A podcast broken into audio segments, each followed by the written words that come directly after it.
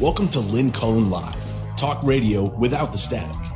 Email your questions and comments to lynn at pghcitypaper.com. And now your host, Lynn Cullen.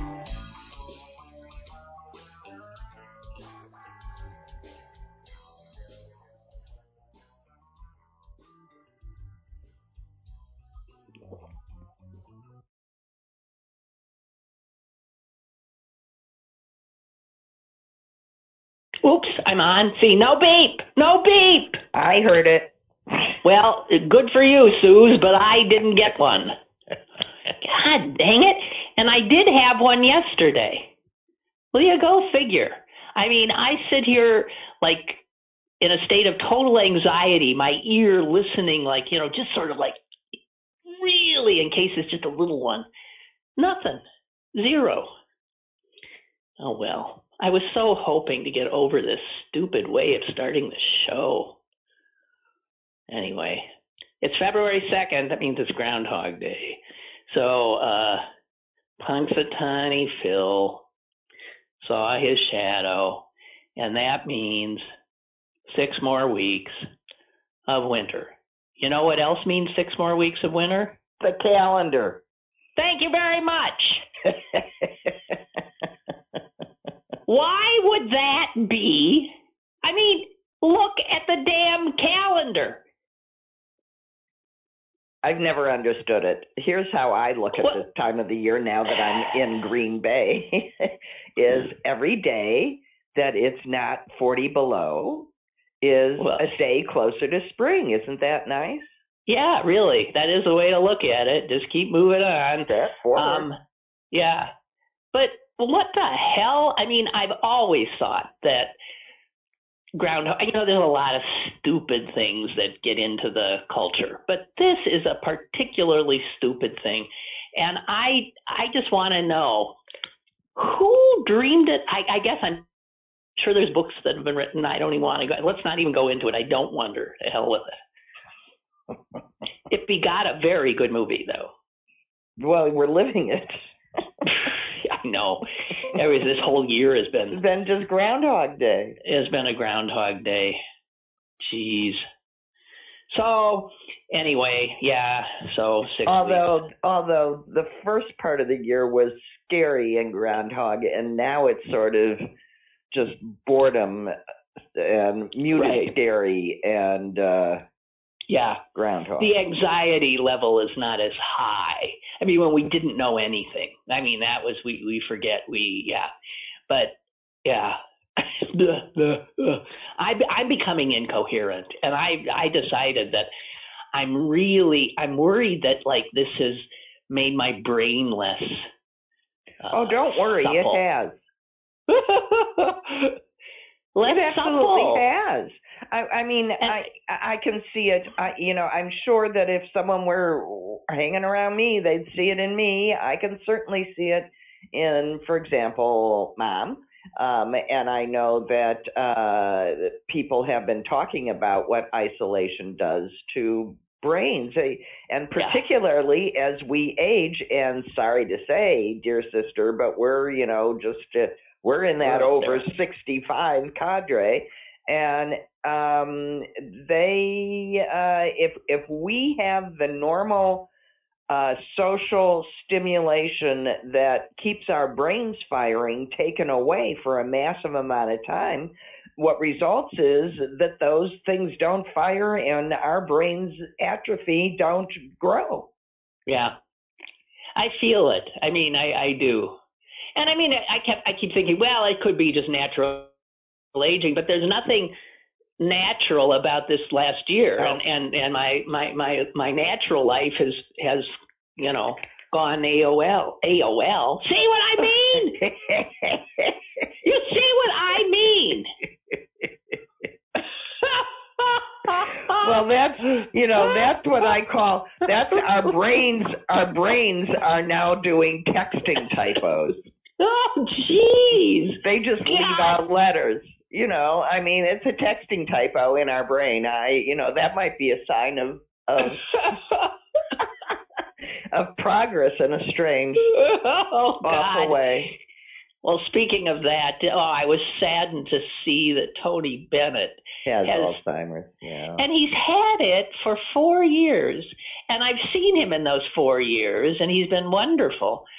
So um, it's Well- when he, I see him when he's performing, when That's he's right. put in front, and and he finds himself. He's he's himself then, but but nah. Well, Aw. can I? Uh, um, uh, my uh, my father-in-law had um, what Robin Williams had. He had Lewy body disease, which is Yes. a weird combination of dementia and Parkinson's.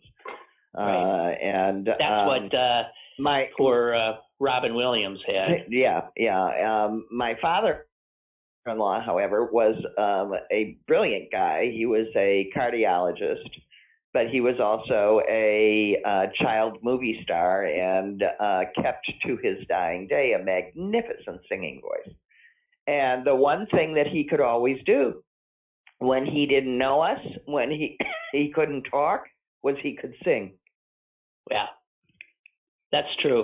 Hey, I just want to say I, before people start trying to uh, figure out what child movie star he was, he wasn't a movie star. No, he wasn't a child movie star. He went to school with child. His name was John Arlington. That was his stage name. He went to school with Mickey Rooney and Judy Garland. Uh, there's pictures of him if you Google him with all of those people.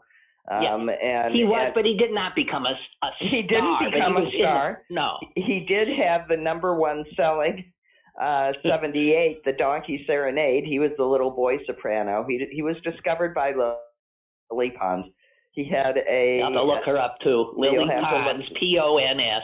and uh, and whisked off to Hollywood, and then he begged. He, I think, around thirteen, his voice changed. It was still a beautiful voice, but he came home. He, uh, he, I, I don't think he ever acted again in, until his mother, who probably was the one that foisted this on him, uh, was no longer with them, and then he went back to performing and had a. Uh, right alongside his uh, medical career, he uh, Yeah. starred in uh, in St. Louis professional productions Right. of things like Bertolt Brecht stuff, and he was And his son, your husband, yeah uh, also was drawn to theater and uh, managed to, besides being a doctor like his father, also having this side gig in theater. yeah Took after his dad. right almost killed him after uh, after living through all of the medical training, the psychoanalytic training. He announced like the very next day um, that he was going to get his master's in theater. And you almost killed him? Yeah, I did. I did. that was the that was the period when I used to bring the small children in by uh, hand, uh, you know, one lead them into the dining room, uh, holding hands, and say and point to Eric, who would be working at the far end of the dining room table. I go, "Do you see that man, children? Do you see that man over there? That's your Your father." father. Yeah. He'd Yeah. glower at me. But in, in fact, you know, then what he did for the rest of us, he became, he was a director. Um, he was a play doctor. And, uh, in other words, called in to help directors figure out what the hell was going on. And then it became a subject of research with him because he was a psychoanalyst and he Right. saw the he saw the stage as psychoanalysis in uh you know it, it, happening right in front of you Right. uh, right. uh, and he wasn't wrong about it. It was very interesting. So anyway, yeah, it runs in the family. That's a that's a total detour. How the hell did we get there? Singing? No, you have to keep that thread going even farther back. But um, Tony Bennett Tony Bennett Ah, singing yeah. and Alzheimer's and yeah. and and yeah, and me saying saying AOL. Although that was AOL was the correct answer in a recent New York Times crossword puzzle. yes, it was. I remember you that. know, for if this was like a early um, internet, uh, whatever. Right, it was some was- other, you had to you had to come up with some other early internet company and right and it was Right, AOL. right. So yeah, I know you do the puzzle. So yeah, that it was in my head. It was in my head.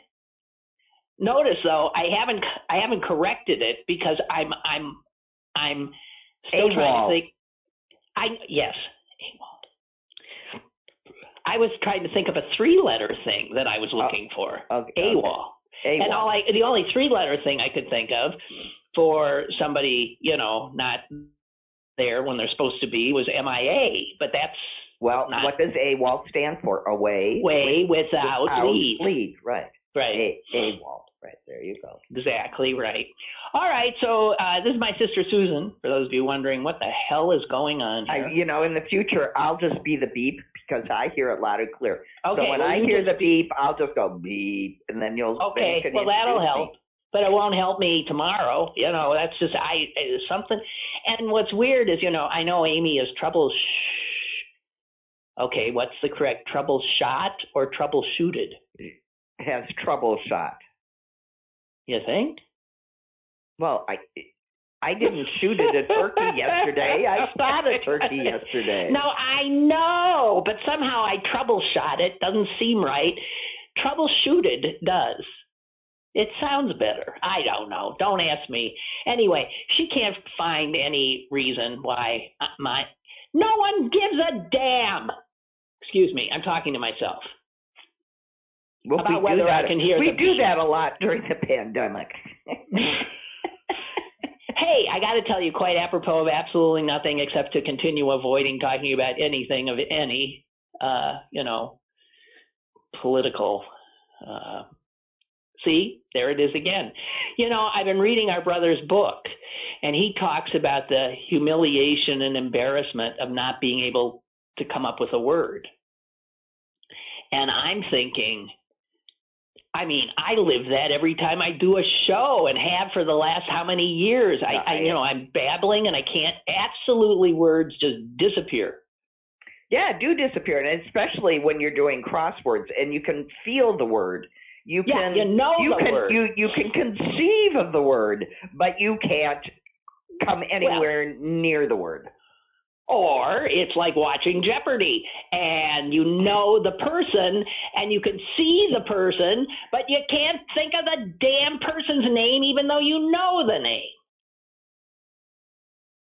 God dang it. I haven't been able to watch Jeopardy since Alex Trebek died. Because I watched with uh what's his name? Ken Ken what's his name? Jennings. Ken Jennings. Well, good. I came up with Ken, but then that was immediately followed by Burns, and I knew that was wrong. No, it wasn't Ken Burns. Ken Ken Jennings. I don't know if he's still doing it, but he- I mean, he, he's not. It's not. It ain't the same. It's amazing. I don't know who they're ever gonna. I don't know. So I don't have the pleasure in it that I that I did. No, and apparently Katie Couric wants to do it or something, and they don't want. No, well, they've got a whole list of people who are going to come in and do it, including Susan, Aaron Rodgers. I know. I noticed that. Yeah, maybe he'll do it, and that be would good. be fun. I mean, he's been a celebrity contestant a few times and has, I mean, being the competitive person he is and smart, I, I mean, I think he's trounced uh, the competition every time he's been on. Oh, well, anyway, uh, we got to talk about something here. Oh, I watched something on uh, on Netflix last night. Um, and I thought it was just amazingly good until the end, which I thought was just a little too, you know, come on, I can predict every little thing here, tie it, you know, it was just too tied up. Right, right. But wow, I loved it up until then. And it's The Dig. Oh, okay. I've been looking Watch it. Okay. Watch that. The Dig. Uh, amazingly uh, interesting in terms of the fact that it's based on a true story that some, but it is about a, an uh, an archaeological dig that happened in the English countryside um, in 1939 or Right, 40 or right. something like that as World War as World War II was coming on. And uh, boy, it's it's amazing. And I mean, it, it's a historic. It turned out to be this historic, historic discovery uh, where they they found stuff so much older than had ever been found, um, and and and it's it's fascinating. It's fascinating from a lot of different perspectives, but is so well done. And uh, Ralph Fiennes, Fiennes, Mm-hmm. Fiennes, Yeah. uh, is the is the lead, and Carey Mulligan is the lead, and um, they're just both incredible. It's really well done. I'm just telling you, the dig. I Okay. recommend it. That's Thank a good you. way to avoid reality for, uh, you know, over an hour. I know. Oh. Well, if you try and watch the news these days, it's so damn boring. It's just there are the the Biden administration is just holding, um, you know, press conference uh, versus, you know, after press conference after let me explain this after let me explain that, and boring us with all of this transparency. It's just it's just wonderful. Yeah. Well, but the Republicans are always there for some uh, drama. Oh yeah, Um, McConnell don't- McConnell is trying to pretend like he's a regular human being. McConnell's trying to stage a last uh, a last stand against uh, What he created? yes, yeah, that's it. I mean, And let- and Yeah, The- yeah. yeah, Let's no, just there's no start doubt. out. Let's just No start doubt. out with the truth. He's trying to undo some of the damage that he caused. well, that he, yeah, that his party is gone. That it is now this proto-fascist white nationalist uh, bunch of loons. Right, that's what it is. I think we should Um, just call it what it is. What are we going to call it? The Nazi Party. Okay, The Republicans have party, left, the- and what is left are neo Nazis, white supremacists. I don't know what you would call it. Let's just be clear. You know, somebody pointed out it as oh, it was Michelle Goldberg. It pointed out that remember remember the the face of you know Republican uh, white nationalism. The guy, it, it, Representative Steve King Right. of Iowa. right. Remember him? Right. and he was their nut. He was the one who I recall said when people jumped on Trump after he said, I'm a nationalist. And he and King, I, I, I guess, upped him by saying, What's wrong with white nationalism? Right. I'm for white nationalism. Well, the Republicans were so appalled at Steve King that they drummed him out. He was, they made sure someone primaried him. They put all the money behind. They took him off all of his committees. Uh, They, took did- him off his committees. They took him out. He is a pale. A and that was when was that? That was like uh, Two years ago. Two years ago. Two years ago. oh my God! I mean, I think he lost his bid for reelection two years ago, right? Yeah, yeah, that's Uh, it. It's gone. So, so in two years, so the party now has in its ranks and in the Congress people that would make him look almost moderate. So, I mean, Marjorie Taylor friggin' Greene She of the Education Committee. Yes, yes, of course. Well, this is also the party that put Betsy DeVos in charge of education. So they're all for trashing public education because if you trash it and you don't educate the populace, you get future Republicans. Say, did you know that? Did, did I have I shared with you that uh, the uh, undersecretary for education? Yes, you have. Okay, okay. Is a distant kind of relative, not, Not really a a relative. No, she's No. not, not of ours. No, no. right. Okay, so of our, um, of our relatives. Right. Yeah. So, um, you know, you got this. You can count them on one hand. The Republicans who are not aiding and abetting this uh, this essentially proto-fascist right. and then- iteration and then, of the like, party, and like this guy like Adam Kinzinger of right. Illinois. is- who would, uh, you know, who, or, he was a Tea Partier, and now he's Yeah. sounding like this rational, bring back our country. I know. He now looks like God. Look at him. He's sane. I mean, he's like he has some honor. Um, and and yeah, he's a true, true, but he's a true kind of old-fashioned conservative, and he isn't willing to sign on to any of these lunacies and obvious falsehoods. And so he's a goner. Um, and I was talking about this yesterday. The Republican Party is now represented by Greene. That's who the party That's- is. That's, that's the her, face of right. the party, Right. and not by Kinzinger. He is so far an outlier now in that party. The fact that the two people, well, you've got the efforts of this the Republicans in Congress to get rid of one of their uh, members, and it is a woman, but it's the woman who is third in Right. in the line of power in And- in the House on their And, side. who, and who has a really um, uh, Incredibly legacy name. yeah, Liz Cheney.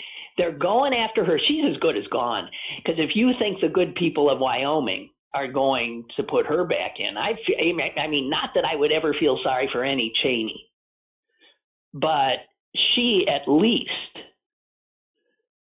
tried to hold the party from going this way by her vote. She was And- an interesting. She was. A, she's an interesting Yeah. person. Yeah, screw her. Yeah. And so she's see what's happened to us is people that we would normally have total contempt for. we don't because they because they because at least they agree as to Because they're not Nazis. I don't know, because at least they're not wearing brown Right. shirts and goose stepping. Well, wait a minute. Did you hear about the Wisconsin pharmacist and his other Oh, views? sure, sure, sure. Yeah, yeah, absolutely. And I always did think the sky was put there by nefarious forces to keep us from seeing God. God. Yes.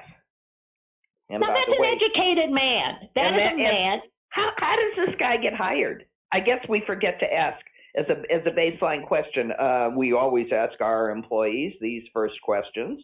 Do you believe the Earth is round?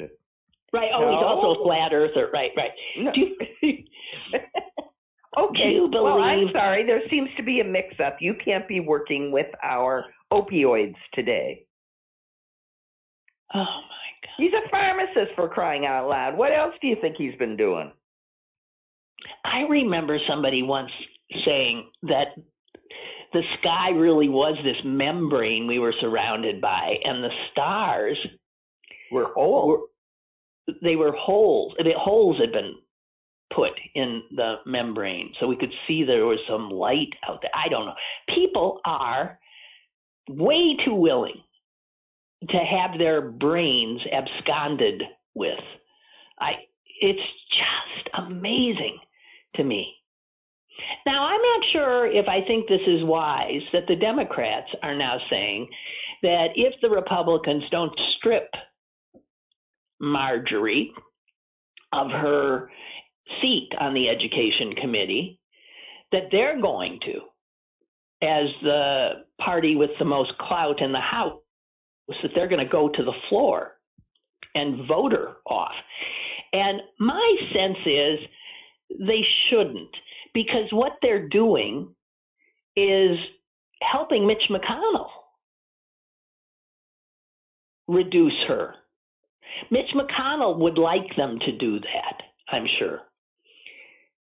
Because well, yeah, I mean, in in all honesty, I don't know what her one voice of the minority party on a committee can do, and I Right. am, and I am always, you know, one of those people that would rather hear their nefarious plans than silence them. yeah, So, I mean, I just think it's ironic that they would put an idiot on the education committee. I do not find her necessarily dangerous sitting in that position. And yes, I, I do believe it is the Republicans' job to do their own housekeeping. yeah, right. And because the likes of McConnell would like her uh, profile reduced, um, why would the Democrats help? In that effort. I I think we need to see the Republican Party as it is.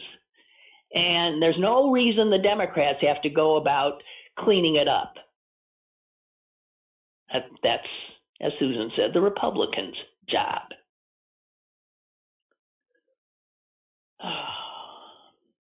Now, I know what their thinking is. If we bring it to the House floor and make them vote on this, every Republican voting to retain her is showing that they're They're you know, aligned with the stink. Yeah. they're aligned with this horror. But that won't be what they'll say. They'll say they're voting for her, yeah, uh, as they always do, procedurally, because the Democrats shouldn't have the right to. Or because they house. don't have the right to tell the Right. voters of that district who Yeah, exactly. Whatever.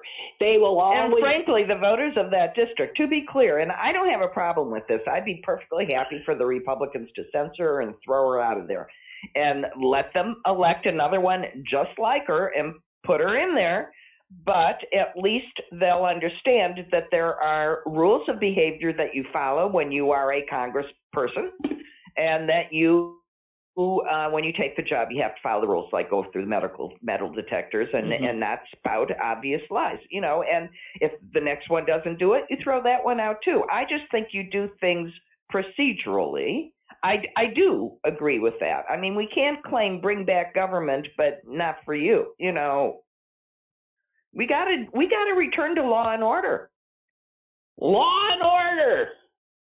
Well, you know, I got to tell you, the one thing that going to law school did for me is it made me believe in in the concept of a civil society requiring laws that we all must agree to abide by or we got nothing. Mm-hmm.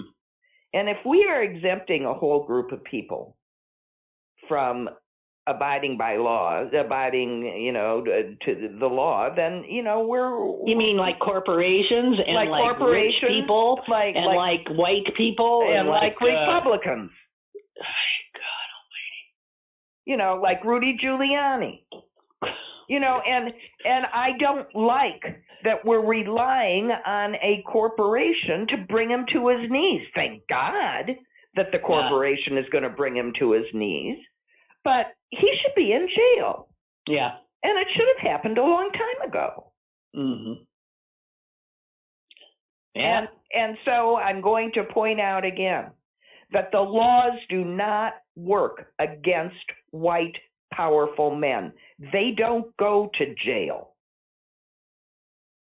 they don't seem to. And we need to change this. We'll put Martha Stewart in jail before we'll put a white guy with money in jail.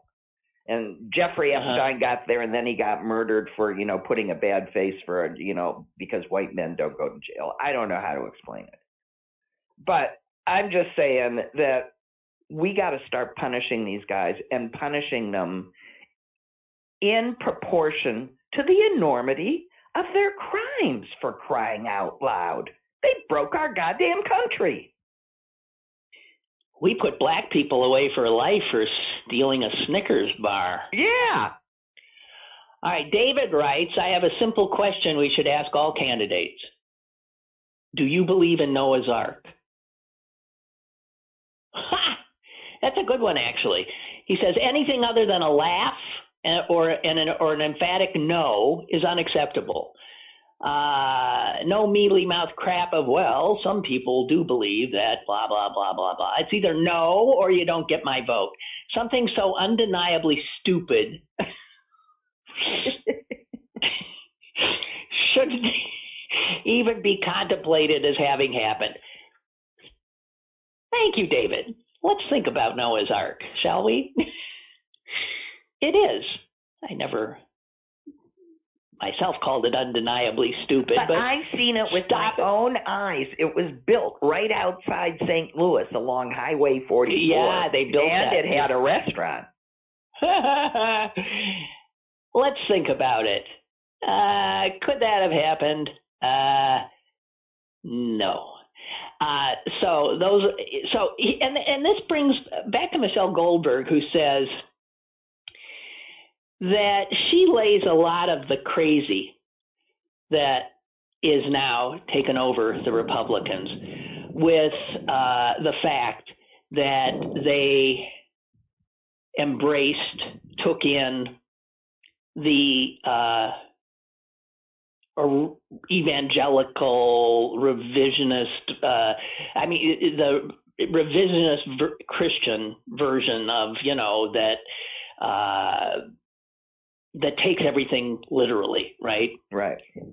And if you already are willing to take the Bible literally, literally, then why wouldn't you think that Jews were, you know, had space lasers causing f- fires? Why wouldn't you think that, uh, you know, Barack Obama was uh, killing babies and, and drinking their blood? Why wouldn't you believe anything? Because if you look at the Bible, it is filled with stuff that obviously couldn't have happened. Ain't true. Okay? And so she says, and I think this is right. If you um, if you're steeped in creationism and you believe that the elites are lying to you about the origins of life, as we do, right? We tell them that man, you know, uh, crawled out of the sea. Primal ooze, yeah. Yeah. So if you think that that unbelievable story is is a lie, it's it's not a stretch then to believe that they're lying to you about you know vaccines or even about you know COVID or I mean you are primed primed to believe any anything. So to believe that Barack Obama was not an American, which is how Trump, you know, started out. Well, and you have career. to start that you have to plant lies that people would prefer to believe. Yeah, exactly right. So you start and and, and to it's just oh my god. Oh my god. Yeah. Do you believe in Noah's Ark? Well, and you know, this is this is I was having this conversation with a group of friends, uh, you know, uh, uh, via Zoom, which is all we have left these days. But um, and I and for some reason, the following came out of my mouth. For a person that absolutely does not believe in God, I find myself praying yeah. all the time. Yeah, I know. Me too. So I I say that to say that no, you know, intellectually no I don't, but emotionally you bet. And that part uh, you know, one's ability to contain one's need to have some things be true versus one's rational knowledge that's too bad you're just out there. you know? Yeah is that's a constant struggle, even for you know folks that know better. That's all I'm saying. Well, some people have the wherewithal to face reality, and obviously, quite a few people, given the choice, will, yeah, leave the real world and uh, embrace uh, something that that makes them feel better. Right, and I don't have a problem with them labeling that God and calling that faith, and and um, to the extent that it's it's for the common good, coming together to sing and worship and uphold common values. There's great benefit in all of that. You know, it's when it's yielded for evil and right now, or the last several years, things have been seem to have been wielded exclusively for evil. And it's hard to understand how that takes root and so many people are convinced that evil is good. I mean, amazing. How did we convince a whole group of people that Putin was their friend? I don't think they. I, I don't know. Oh, I don't on. know. Oh, was that a real question? I thought Yeah. that was a rhetorical question. Well, it is a rhetorical question, but I'm just saying we we managed to take a a core group of people, one of whose core beliefs was Russia is bad in any form, any shape, and it was going back to, to totalitarianism under Putin, so certainly back into the bad phase, and convince that same core group of believers that they were just fine and our ally. well, that's- because they were. Yeah, That's mind-boggling to to create Uh, that 180 turn. No, but that, yeah, but the, we're not talking about people making, you know, intellectual decisions, saying, you know, looking at. No, they don't think about it. They just It's emotion. It's just pure need, as you've said, need and emotion. yeah. That's all. That's all. You're and right. you know, good God. Anyway, I'm sorry. hey I- guys. for attributing thought. Go ahead. Hey guys, what? Oh, I just want to tell people that if they want to, and Susan, you could too. Um, this is um, something that the August Wilson Center is doing, and I just want people to to know that on Thursday night at eight o'clock they're doing a concert, and uh, it'll be live, but obviously virtual. but you should get a ticket, and you can do that online. This is their part of their new live uh, in studio uh, series uh, for every. Uh, I think it's the first Thursday of every every month, and this Thursday is the music of Nina Simone, which Oh, wow. you know, yeah, tell me, and it's performed by these two. Carol Riddick and uh, Gerald Beasley, and they've been doing this for a long time and get rave reviews, rave reviews. So uh, the show is called I Got Life, and it's a must see. So eight o'clock on Thursday, but in order to get access to it, you gotta, you know, buy a ticket. And you do that at AWC, August Wilson Center, dot cultural district dot org. So giving you something to watch. I've given you two things to watch now. The Dig and the music of Nina Simone. Okay. Uh, oh gosh, I came across the most wonderful story, Susan. Um, maybe you did as well, but it was the story about um, one of the players in the Super Bowl who, well, actually will not be at the Super Bowl. Um, and he was not, he didn't play this season. Um, he's still on the team. You know, the NFL allowed players, if they wanted, to opt out Right. this year. Right. And most of them did not. Uh, but this guy uh, did. He's uh, uh, he was a uh, I think a linebacker for the uh, for Kansas City, and yeah, he was. I mean, no, he was a yeah, off, yeah offensive line. So he was he was helping to keep uh, the other team away from Patrick Mahomes, and uh, you know he he played in the last Super Bowl and all that kind of stuff. He's got a very French name, so I don't know if I'm going to pronounce it right. Laurent Duvernay Tardif, and uh, he he's from Quebec, or as we say, Quebec, right? Quebec. Yeah. Quebec. and he has the most amazing story. Um, while he was playing in the NFL, he went to medical school. hmm This guy. Yeah.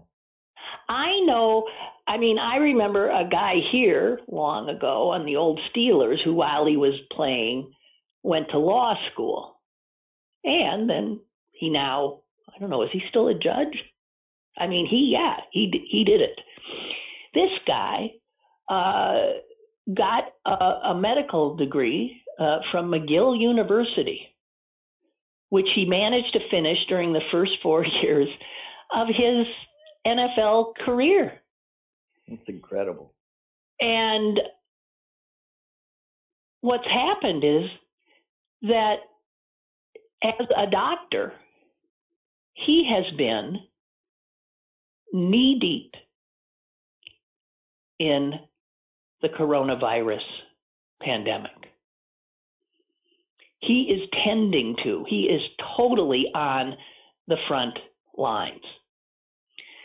So he has been in Canada throughout this year and um, working to save people's uh, lives. Uh, and he's just amazing. Six foot five, 321 pounds. Can you imagine a doctor? Six foot five, 321 pounds. And they say he is the kindest, most empathetic person you would ever want to know. And he was very conflicted about what to do. He didn't want to let his teammates down because he's a real, you know, athlete. And, and and on the other hand, he didn't feel he could. Um, well, I, he he made the right and, decision. Well, his it, what he said is, if I am going to take risks, I'd rather do it caring for patients. So while his team plays um, in the Super Bowl, which he could be at if he had made a different choice, he will in, instead um, be tending to COVID patients.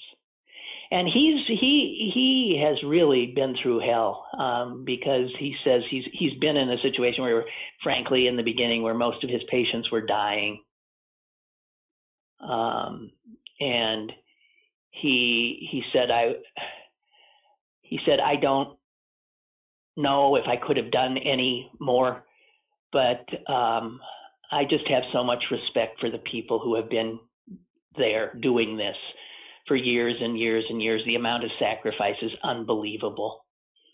And I'm going to be a better physician down the road because of this experience. Oh, I don't know. Sounds like an incredible man. So there you have it. I just want to say, isn't that cool? Yeah, the guy who well, won't be there. Yeah, I have a I have a less heartwarming story. I was perusing the science page to see if there was anything you were going to talk about, and uh, no, and, there's and, none. No, yeah, I saw instead, I found this terrible story from Michigan about this couple who used a surrogate to because yeah. Because she had had cancer. She harvested her eggs before she had cancer. They wanted uh, another child. They found a surrogate. Michigan is the only state where they do not recognize surrogacy. And two judges now have told these people that they're twins who are biologically the children of the husband and wife who want their kids. Uh, they she the surrogate had twins, and the surrogate and her husband they're all good friends. You know, and these are not our kids. We don't want them. They have to adopt their own children. Outrageous. Um, and it's really outrageous because two judges have ruled against them. Jesus. Uh, oh. And you know, and it's just hard to understand what interest the state would have in keeping the biological children who are wanted by their biological parents and were intentionally conceived. You know, right. exactly. according to the wishes, right? according to the wishes of the biological, biological parents, right. and you know how anybody has any interest in withholding the children from them especially if the incubator doesn't claim them. The surrogate mother. Exactly the surrogate mother. Wow. No, that's not as heartwarming. Let's go to the emails. Okay. well, I just wanted to point out. Yeah. This is the it, stuff, I didn't read know? the story because I thought this is going to be. Oh. Um, uh, Ray has sent us a Joseph Campbell quote. Uh oh. Ladies, he says, half the people in the world think that the metaphors of their religious traditions, for example, are facts, and the other half contends that they are not facts at all. As a result, we have people who consider themselves believers because they accept metaphors as facts. And we have others who classify themselves as atheists because they think religious metaphors are lies. That's Joseph Campbell. Look, I oh, I don't want to argue this. I don't think a metaphor is a lie. I think it's a metaphor. if I can read the Bible as metaphor, right? Right. Right? Which is what I do. Um, but not as literal. Not as literal, for God's sake. I don't know. See, I mean, I come from a reli- the, my kind of religion. Um, this wouldn't hold true for Orthodox Judaism, but my Judaism says, look, if you can't even get yourself to like comprehend a God, it's okay. That's okay. And certainly, if you if you don't think that God told Abraham to uh, kill his son, uh, that can't possibly be true. You know, right there, they lose me. I mean, I'm supposed to worship a God who tells this guy to uh, to slaughter his son to show his his love of God. I'm supposed to follow that guy. I'm supposed to believe in him. I'm lost right there. I'm sorry, I'm digressing all over the place. Let's get off this. but I'm not one of those crazed atheists either. I'm somebody with the humility to say, I don't have a clue. I'm still where I was when I was a kid who said, What are we doing here? what is this? I don't know. And the people who think they do, I'm very skeptical of, okay? We come up with stories to, because we have to come up with stories. Obviously. Right. Or there wouldn't be so many damn stories. And they're all sort of fantastical.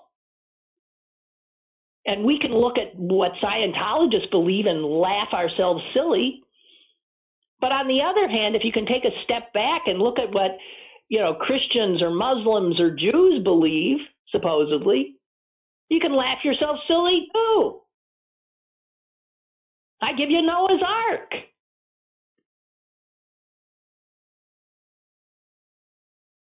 Noah just happened. How did Noah get two giraffes? That's all I want to ask. Well, how did he even know of all the creatures in the world? Well, he wouldn't have known. And how did he? Yeah, two platypuses. How did he? Got elephants? He got uh, uh I don't Anemones? know. Jesus. I mean, really, you know. So I'm sorry. Uh oh. And now here's Father Joseph, but he's not talk. Thank God. he has some Poor Father ideas. Joseph. You shouldn't say oh oh, and now here's Father Joseph. okay, go Well, ahead. And now he says, "I'm I'm thinking of who would be interesting Jeopardy hosts." Oh, thank you. Um, and he's also thinking of you, you can be dead people too. Okay, so he came up with, huh? Studs Terkel. What? Studs Terkel. Well, he had a good face and a great voice. I loved him. I got his books right here just because as uh other and then he says Myrna Loy. Oh, I so love her. Myrna Loy, one of my favorite old actresses. Great wit, superb timing, incredible warmth, just a wonderful. And here's another babe, Hedy Lamarr. Movie star, gorgeous Brain. and and scientist. Yeah, extraordinary brain. Yeah, Hedy Lamarr. I like Hedy that one. Lamar was the beard for Hedy Lamarr.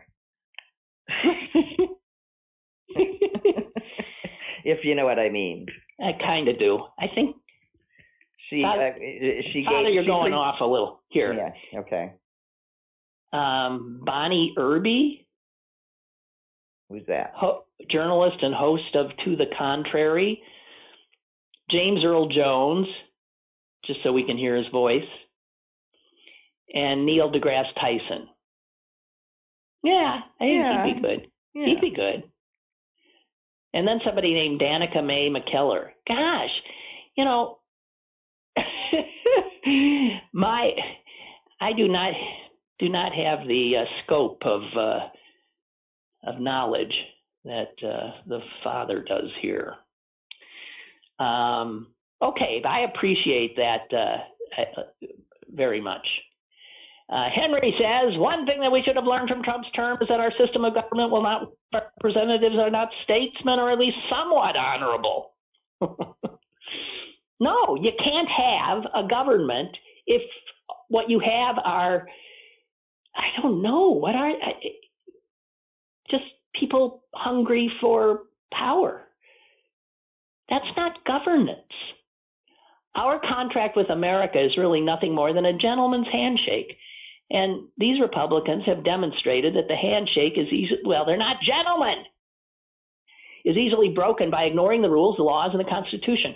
To your point earlier about the fact that we do not penalize these lawmakers commensurate with their crimes, it will never happen unless we have a majority of honorable statesmen in the House, the Senate, and in every state assembly.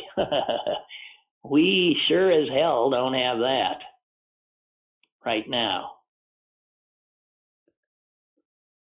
Oh. Okay. Um, did you see Dolly Parton turn down the Medal, Presidential Medal of Freedom? Freedom. You know, we all heard about Bill Belichick doing you it. know, I know. I didn't know she'd been offered it and turned it. Well, now she should be offered it again. Well, she she turned it down under Trump twice. I'm a little shocked that once being turned down, it would have been offered again, but that's what it says right here, and uh, I'm going to assume it's it's true. Did you happen to see AOC, not AOL? Did you happen to see AOC's uh, video, tearful video at times of um, the fear she felt on January 6th? and actually in some some ways the the certainty that she felt she was going to be killed. Killed. Yeah. Um, and and what it did to her is it made her recall a sexual assault Mm-hmm. that she has not publicly uh, talked about before, and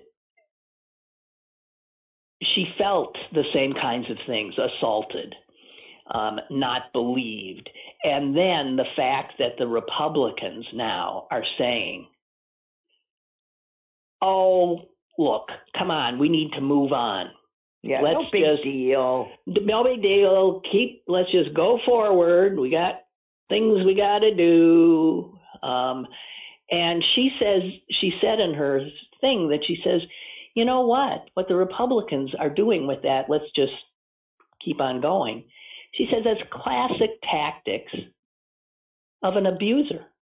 That's right. We won't do it again. We're sorry. We're sorry. Let's just keep going on. it wasn't Come that on. big a deal. I didn't really hurt you. Yeah, exactly. Wow. Of course, five people are dead. Um, Oh and, well. and and and there is a lot of trauma in Congress. There is po- there is PTSD. This is you know, and no, we cannot, absolutely not walk on. And and you know, and they do this every single time. They just drag it out until the outrage dies down. right. Drag it out until people don't care anymore. Drag it out until people go, "Oh yeah, well let's just move on." Well, no. That I mean, no. They they incited a riot that killed five people. They broke. You can't tell me that all these people that crawled through a broken window felt that they had been invited into the Capitol. Now, can you? And you can't just punish the soldiers. God damn it. No, you have to look at what motivated them. You can't just What punish the foot them- soldiers. You No, go after who their gave commanders. them who what they were working on whose behalf? Who gave the They order? have been roused to action by whom? The Republicans. The Who offered to walk them down to the Capitol? Oh God. Anyway, I'm just, you know, no, we cannot move on. And no, unifying does not mean that we say, yeah, everything you did was just peachy, so never mind, let's go on. Unifying means you take responsibility for all the bullshit, then we'll decide if we can reconcile ourselves to going forward. That's what it means. And nothing less, absolutely nothing less. And okay, there's my outrage for the day, but it's still there. I, you know, no, this is our country, and if we can't stop fighting for it because they're just going to come back and try and take it back in two years. If we don't remember what we're fighting for and how bad it got already, yeah, we're in uh-huh. trouble.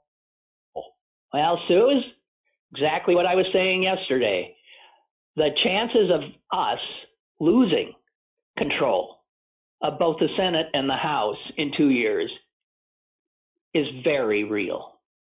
Very real. Especially since most states are controlled by Republican legislatures, and they're going to, as happens after a census, which just occurred, they're going to be gerrymandering up a storm to ensure that more Well, Republicans. really, that's the gerrymandering is what has hoisted the Republicans on their own That's right. because Well, they get pulled for the, the they district get is pulled further to the right, and right, they get pulled right. further to the right. Well, so, but that, so they're gonna, more and more of these people are going to be coming in. The loons are coming in. Uh, the, the, the statesmen, using, um, Henry's, uh, term, are, are toast. Every one of them will get primaried and every one of them will get beaten. And Donald Trump's minions will reign we cannot let down for a minute. Not a minute.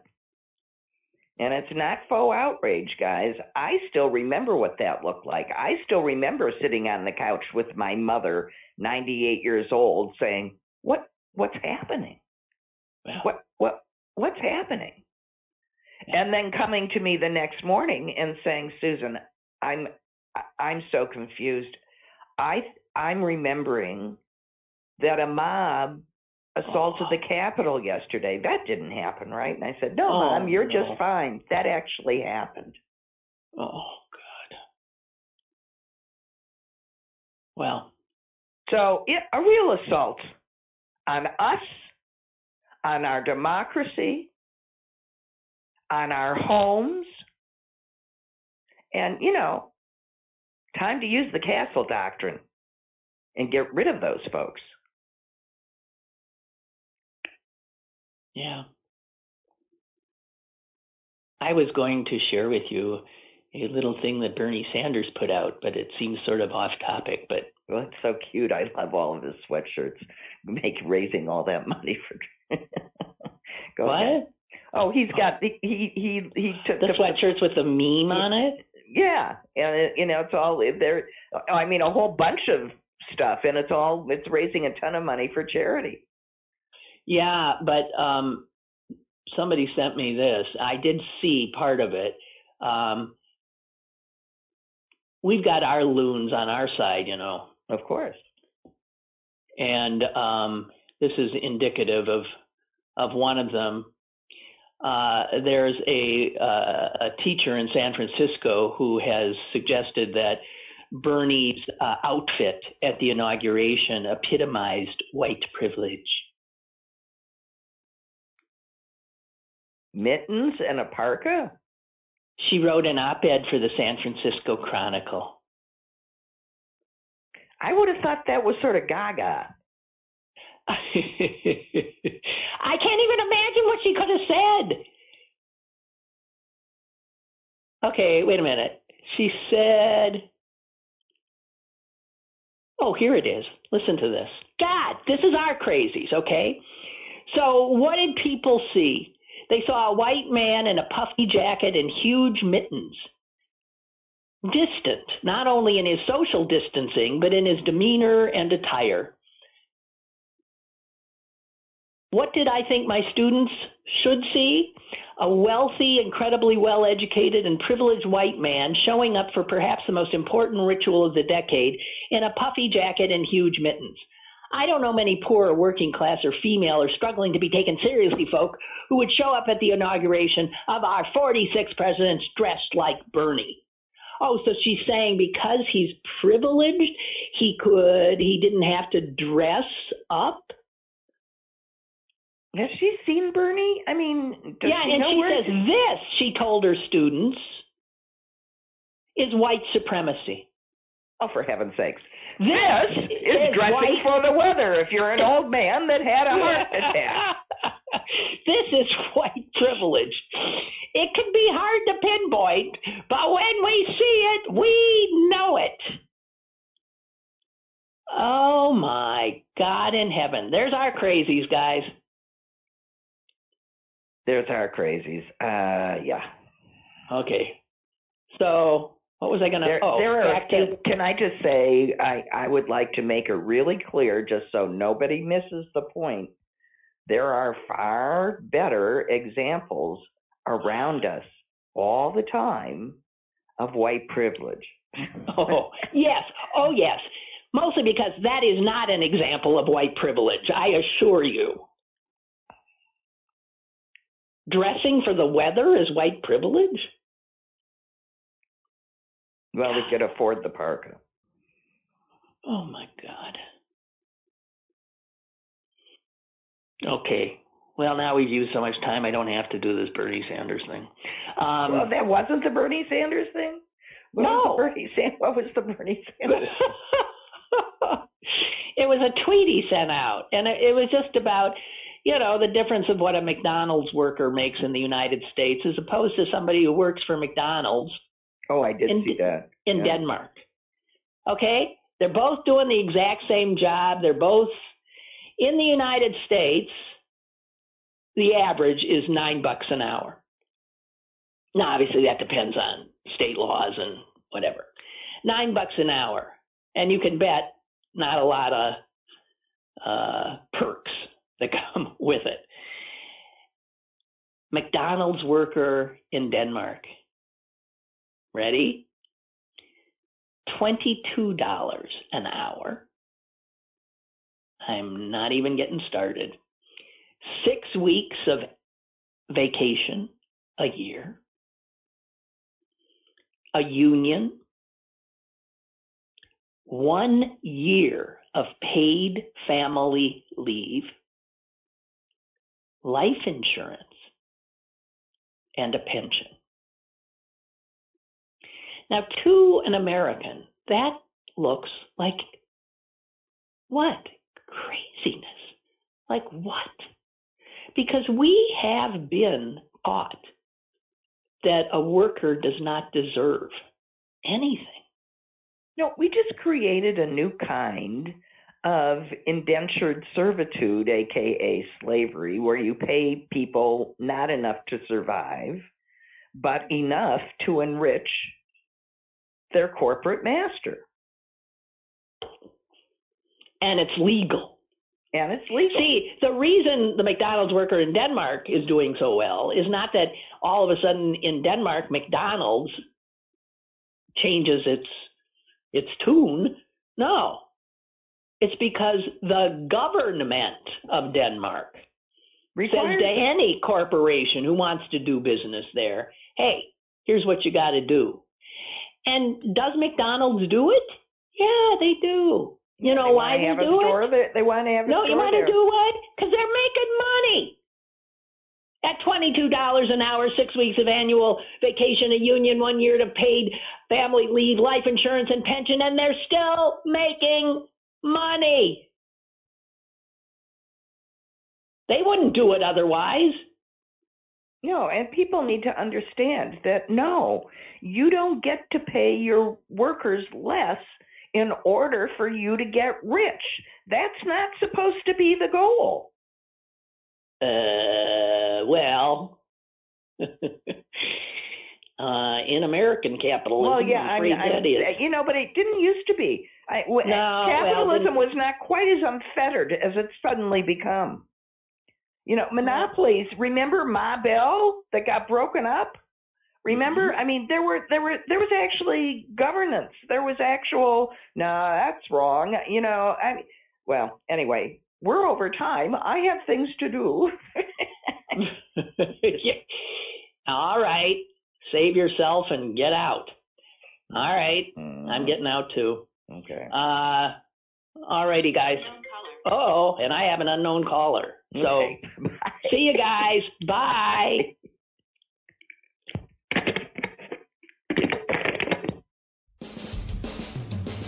Lynn Cullen Live, Monday through Friday from 10 a.m. to 11 a.m. and archived at pghcitypaper.com. The opinions expressed on Lynn Cullen Live are those of the host and do not necessarily reflect the viewpoints of Pittsburgh City Paper or its advertisers.